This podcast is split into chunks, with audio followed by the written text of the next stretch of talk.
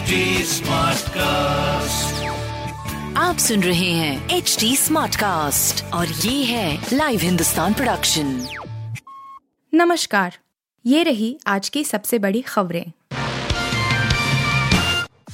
नड्डा का कार्यकाल बढ़ा 2024 तक बने रहेंगे भाजपा के राष्ट्रीय अध्यक्ष। भारतीय जनता पार्टी के राष्ट्रीय अध्यक्ष के रूप में जेपी नड्डा का कार्यकाल जून 2024 तक बढ़ाया गया है। भाजपा नेता और केंद्रीय गृह मंत्री अमित शाह ने मंगलवार को इसकी घोषणा की। अमित शाह ने कहा कि भाजपा की राष्ट्रीय कार्यकारिणी ने सर्वसम्मति से पार्टी अध्यक्ष जे पी नड्डा का कार्यकाल जून 2024 तक बढ़ाने का फैसला किया है। शाह ने कहा कि मुझे यकीन है कि मोदी जी और नड्डा जी के नेतृत्व में बीजेपी 2024 में और भी बड़े बहुमत से जीतेगी और एक बार फिर मोदी जी देश का नेतृत्व पीएम के रूप में करेंगे। कंझावला केस के आरोपी को मिली जमानत, कोर्ट ने लगाई यह शर्त। कंझावला केस के एक आरोपी को बेल मिल गई है।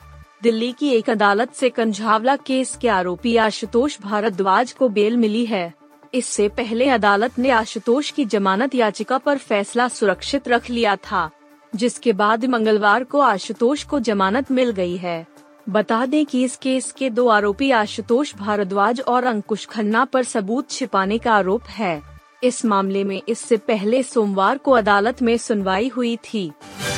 वरुण से गले मिल सकता हूँ, लेकिन कांग्रेस में आने के सवाल पर राहुल। भारतीय जनता पार्टी भाजपा के सांसद व अपने चचेरे भाई वरुण गांधी की कांग्रेस में एंट्री की खबरों पर राहुल गांधी ने फिर एक बार बयान दिया है। पूर्व कांग्रेस अध्यक्ष ने कहा कि उनकी विचारधारा वरुण गांधी की विचारधारा से मेल नहीं खाती है। भारत जोड़ो यात्रा का नेतृत्व कर रहे राहुल गांधी मंगलवार को पंजाब के होशियारपुर में पत्रकारों से बातचीत कर रहे थे।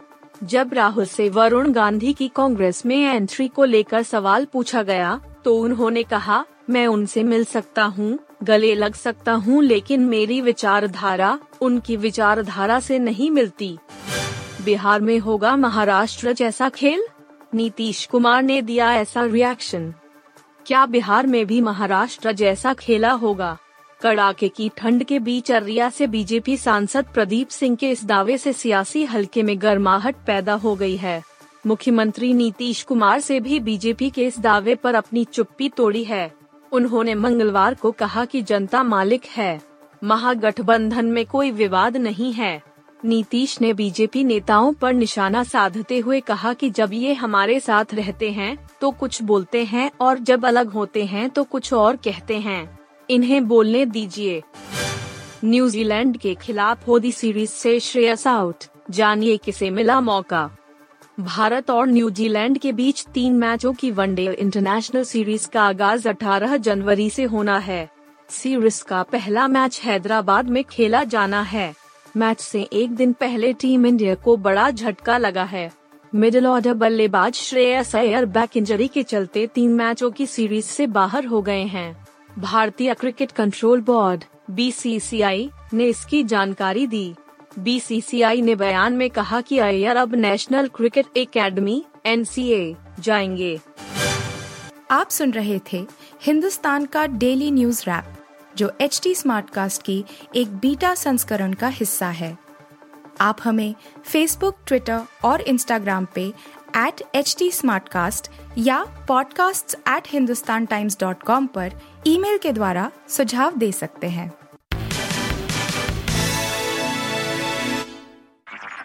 आप सुन रहे हैं एच डी स्मार्ट कास्ट और ये था live Hindustan production HD Smartcast.